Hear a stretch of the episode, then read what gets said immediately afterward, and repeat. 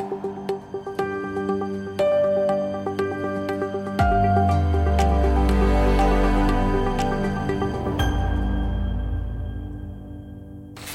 everyone, uh, welcome to another episode of Direct Connect here at Archer. Uh, today uh, we have Leonard Chamberlin and uh, Nick Weber uh, joining us. Uh, we're going to take this time today to kind of go over something that's near and dear to my heart, which is CIP 13, something that has been very interesting to follow what utilities are doing with their attempts to comply with this rather vague standard. And, uh, just give you a little bit of uh, what I'm seeing out there is uh, uh um, utilities all over the place, to be quite honest with you, uh, seeing some very complicated uh, supply chain security practices and processes. And then I'm seeing other areas where um, there's really no risk assessment being performed at all. It's more of a process of doing going through the motions of checking the boxes. And uh, so that that's something I've been seeing out there, and, and thought that it would be a good topic to discuss um, as we're going through this. I'm not sure, Leonard, Nick, what are you guys seeing out there? I think you covered uh, a lot of it with your, your opening comments there, Stacy. I mean, it wouldn't be NERC CIP if it wasn't vague and uh, imprecise on what uh, utilities need to do, right? Um, but that being said, um, eh, you know, I think the the wording in, in CIP 13 is is particularly um, non-prescriptive insofar as the actual risk evaluation. Um, I, I, feel like um, you know the focus on the vendor, you know, identifying the the risk from that perspective, and and not so much the products and services is is a little bit of a a miss from a from a standard drafting perspective. That that's um, you know ultimately what what I've seen in our our clients, you know, in our travels, the the, the plans tend to focus, you know, rightfully so, based on the the way that the standard is worded. Um, on that assessment of the vendor. Hopefully, some future version will correct that. Yeah, I think uh, that emphasis on that vendor questionnaire um, is really kind of a hit and a miss from my perspective. Uh, so much uh, so that you know the full the adoption of the NATF questionnaire has been almost wholesale, and that is a giant list of questions that doesn't necessarily apply to everyone. And um, you know, what are you doing with the responses? That's that's where I was hoping that uh, utilities would focus most of their time on take those responses and apply it to um, what's being purchased, uh, the product or the service. Um, I get that there's um, elements that need to be addressed, um, especially if you have a um, you know a, a, a cloud-based service provider that's going to manage some of your data, or they're going to manage um, maybe uh, parts of your EMS or your DCS system, where you really have to dive into a lot of a lot of what do you do um, in your facilities? What do you do in your area? Um, but what I'm seeing is, you know, a lot of these questions are being applied to vendors that don't even do that. It's just a product you buy, like SEL. You buy, a, you know, 3610. And uh, what what risk are you evaluating of SEL? Uh, there's some small things that you probably want to make sure they're doing, um, that they have firmware update, uh, capabilities or got notifications of any vulnerabilities. But what about where that 3610 is going to be put in place in that in in your system? What risks are associated with that? What are you what are you addressing there? Are you really looking at that? I don't know, Nick. Have you seen any of that? I know in in the CIP six area, the PACS are now being brought in, so that might play your area of expertise. That's exactly what we're seeing is just this wholesale approach kind of taking a uh, a broadsword where you need a scalpel um, and trying to apply CIP 13. I recently was on a conversation where there was a discussion of applying it to doors and fences around substations that have a CIP 14 or CIP CIP 6 PSP. I'm all over the place today.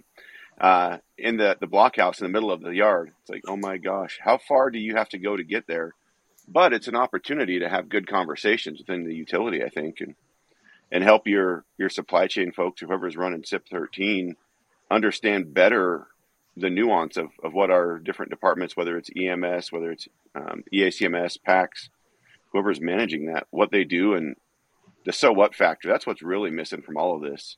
Taking it back to okay, so if this particular piece of equipment is compromised, so what? If it's a door controller and it controls a door to a medium impact PSP, okay, so you can get in there, but you still have to go through a series of other pieces. There's already a, a pretty good set of mitigations built in. That's not really being taken into account on this. Um, and the flip side, what I'm seeing from this, unfortunately, is it's it's taking a very small uh, market and making it smaller. Which, if I put on my bad guy hat, that takes the number of targets I have to compromise down significantly. It makes my job very easy. Um, whereas if I have to go and try to compromise 60 different vendors to get the utility space market share, and now it goes to six. Maybe I've been watching too much of the Americans on Hulu, but looking at how that works, that that's been my my concern with this ever since um, FERC held the first technical conference on supply chain. Was what are you going to actually do to security here in the name of security? Yeah, I think that's that's uh, that's an interesting aspect of it. That you know, I, I think we all it almost feels like what's happening right now isn't really improving security at all. It's um, maybe helping put a some kind of highlight on supply chain within organizations. I know there there are a lot of utilities are finding out that they could do processing better. Uh, that there's certain things that they could be more aware of, but um, is it really getting down to what the purpose of the CIP standard was? Is CIP 13 hitting the mark? Um, like Leonard, you said, vendors. Um, that seems to be the biggest focus. I see this vendor vetting, and um, you know, and often we have some interesting discussions with utilities that uh, say, well, you maybe want to take a look at your products and services too, because the regulators, if you look at WECC, you look at RFC, you look at SERC, they're behind the scenes, their auditors are saying, oh, well, it's much more than what the words on paper are. We expect you guys to do risk assessments, cybersecurity risk assessments. And oh, by the way, here's a bunch of things you should be doing. Um, however, the standards don't don't necessarily say that, like mitigating any risks identified. Standards are absent of that. That's that's very true, Stacy. I mean, that's um, I think a huge gap in the standard. You know, of course, it requires you to implement your process. Um, you know, funny thing, one of the things that used to be missing in versions one through three of CIP, right? Oh, actually implement the stuff. Um, but in in this case, yeah, the the the implementing the supply chain process does not necessarily entail mitigating any of the issues. Um, you mentioned earlier this concern about you know one size fits all, um, and and it's it's it's not an all out audit of the vendor, right? You know there may be uh, nuances depending on the implementation of the particular technology that you're procuring that could impact uh, the degree to which the product or service uh, could introduce risk to your environment. Um, you know, I think that the, the, flip side of that is also that um, when you're evaluating vendors, yeah, it's not one size fits all. Not every vendor has to answer every single question uh, in this questionnaire. Uh, there's some that are completely unapplicable if you're not providing a specific product that's going to be installed in a BES cyber system, right? Well, I'd even uh, recommend that you know, you take that NATF questionnaire and use it as a, a catalog of options. Um, you don't hmm. necessarily have to use all of them. Um, pick and choose. Um, make your own. Uh, I've seen some utilities that just have a letter that goes out with six specific questions. It almost looked like they were writing those questions tailor made for the purchase, which I thought was pretty cool. Um, but you know, the risk of of using that questionnaire wholesale is that you're missing the point or you're overwhelming a bunch of vendors and they're going to be a little frustrated um, getting these questionnaires all the time and trying to answer them. You may have a difficult time getting the responses you want. So that that would be my recommendation. Take some time, look at the questions that you really want to get answered and maybe customize that a little bit on the type of purchase you're making, whether it be a product, maybe it's a cloud based set of questions, maybe it's service only.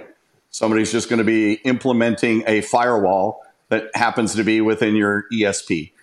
Here's an idea. In addition to maybe customizing the questions, maybe have some validation components so it's not entirely based on the utility being honest and or quote unquote honest, right? We don't know for sure. Um, we're we're taking them at their word, um, you know, for for the most part. Well, I guess the other piece when you're looking at figuring out what questions to ask, I think one of the, the key determiners of whether those are tailor made or not is who's putting the CIP 13 questions together. Is it the supply chain team or is it the end user? And I would say when it's the supply chain team, they don't even know enough to know what to ask, so they just send it all. They ask for the dump truck because they don't know any better, and it's not on them. That's not their job. But I think that comes back to trying to just send out a standard and say, "Go do CIP." Exactly.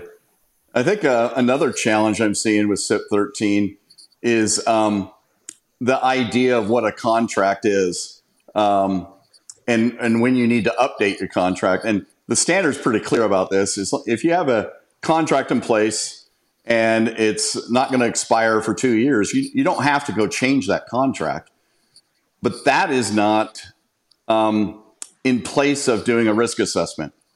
And I think a lot of people are missing that. A lot of utilities are missing that fact that um, it's about the procurement of a product. It doesn't matter about the contract. Um, the contract is a, a, good thing to go do. You know, make them. You know, try to make the vendors legally obligated to do certain things that are in that R 1.2 um, section. But the risk assessment is the root of the R1. Go perform a risk assessment. Um, so I really hope the utilities are are paying attention and uh, realizing that you know just because there's a contract in place that, that can't doesn't need to be modified, um, not to miss the risk assessment portion of that because I think that'll get them in trouble. Completely agree, Stacy. I, I think anytime CIP has in, you know tried to include some of these little notes and exceptions, see uh, CIP 2R1.3. You don't need a list of low impact BCS, Completely different soapbox issue. Anyway, um, R2 note here, uh, and I'm quoting implementation of the plan does not require the responsible entity to renegotiate or abrogate existing contracts. Um, uh, the following issues are beyond the scope of R2 the actual terms and conditions of a procurement contract and vendor performance and adherence to a contract. So, I, to your point, that doesn't say don't attempt to mitigate the risk of you know installing products and services from a vendor in your system. It simply said it says, hey, you don't have to go renegotiate your contract to bake these things in to hold your vendor's feet to the fire you know, it would be nice if you could do that, but um, you know, CIP is not requiring that. They recognize, hey, there's potentially some legal um, issues in place with the contract that would prohibit that, right? And maybe the next time you renew it, that's the appropriate time to introduce those aspects. But in the meantime, you're still procuring products and services that you're installing in critical infrastructure, and you should be doing something to attempt to mitigate um, the risks there. Yeah, absolutely. Um, and uh, you know, on talking about things that might be missed, uh, another thing is is um, you know the risk assessments that I have seen um, are either super complex uh, with a lot of numbers, a lot of uh, spreadsheet uh, um, calculations in them, or they're um, just a, a, a checkbox with a notes section that's saying we found no risk. Um, for compliance purposes, I would really recommend utilities spend some time on documenting the review and analysis of uh, their a risk assessment. Uh, maybe even document some specific criteria that would lead them to say no or lead them to say something needs to be mitigated. Um, you know, a, a set of five or six, maybe 10 set of criteria that make you think more and have those pre written down um, and, and, that could guide you to um, answering some questions about that risk assessment. But whatever you do, document your decisions, document mitigating controls if you're going to do something. If it's lacking um, controls, write that down and, and have a, a package uh, that shows that um, a, you know a group of qualified people sat down and really thought about the risks and made some decisions based on that. I'd say one of the other pieces that's really missing is not going beyond the, the first vendor level, not getting into the corporate structure or second tier supply chain. Um, one of the things that just, I don't know, I can think of at least three different camera manufacturers that fall under Huawei. Like if you just look at the, the primary vendor and not look at the parent, you're going to miss really the intent of the entire standard. I mean, it's super easy to spin up a doing business as or another company and funnel all your stuff through that not seeing any companies or any countries do that, but they do. Um, we don't look at that, and we don't look at. I was shocked recently to sit in on a CIP 13 evaluation where the vendor had passed their their assessment, but the parent company had failed. I don't understand how that made sense to anyone, um, but it moved forward. Yeah, that that gets to something that I think has been addressed to some extent is the reseller and distributor of products. Um, you know, that's that's a different challenge. You can't just do a reseller um, assessment and say, "Okay, I'm done." Um, the reseller might have some some risks that they bring to bear, but really, it's the product that you're purchasing or the service you're purchasing through that reseller or distributor. Wasn't there one of our colleagues that was going to start up his own company and just be a reseller for? Uh, Here, here's my NATF responses. what do you want me to go by? Uh, it's certainly the standard itself could probably be written a little bit more clear with some more specific expectations. But you know, we go back and forth on standards in NERC CIP world. Um, how much uh, prescription do we actually want as a industry? And then when we don't get the prescription, where we get these write your own adventure type standards, then we beg for more detail. I'll give you my opinion. I really believe that um, any regulation uh, that's written, uh, you know, like this, that's about critical infrastructure, really needs to be detailed. Um, I think you're, even if it's bad detail, it's better to have detail than to have uh, open-ended um, guesswork. Um, it's the guesswork that always causes those violations and those unnecessary um, penalties and sanctions. It's the guesswork that also incurs extra cost and wasted wasted effort that really takes away from the ultimate security of it too. I'd say. Absolutely. Yep. The security is at risk when you do those uh, um, those those wide open, vague uh, standards, and the language just isn't clear. Um, I think it's really hyper important uh, to make up a word uh, that uh, we see more more prescription and and I'll fight you on that if you disagree with me. So now we're all going to get canceled. Well, not Leonard. He's been quiet on prescription. We're getting canceled, Stacy. It's just my opinion. I don't speak for the commission. well, I don't know if you guys have any parting words. Uh, we're up to about 20 minutes here. So, um, to me, uh, glad everybody was able to um, stick with us if you did. Um, hopefully, some of our comments and our insights and thoughts uh, uh, resonate with you. And uh, um, Leonard, got parting word? You know, I would suggest people take from this uh, in the in the absence of future revisions. You know, think about uh, what is really the intent there um, in in in the standard. Uh, it's reducing the risk to the bulk electric system by installing uh, you know, essentially third party products and services in your environment. So a, a, a, checklist, regardless of how many people are doing that or what a trade organization suggests or has negotiated behind the scenes with the, the regulator, that never happens, right? Um, you know, that is that really protecting your infrastructure? And if you can say with a straight face that the answer is yes, then, then best of luck to you.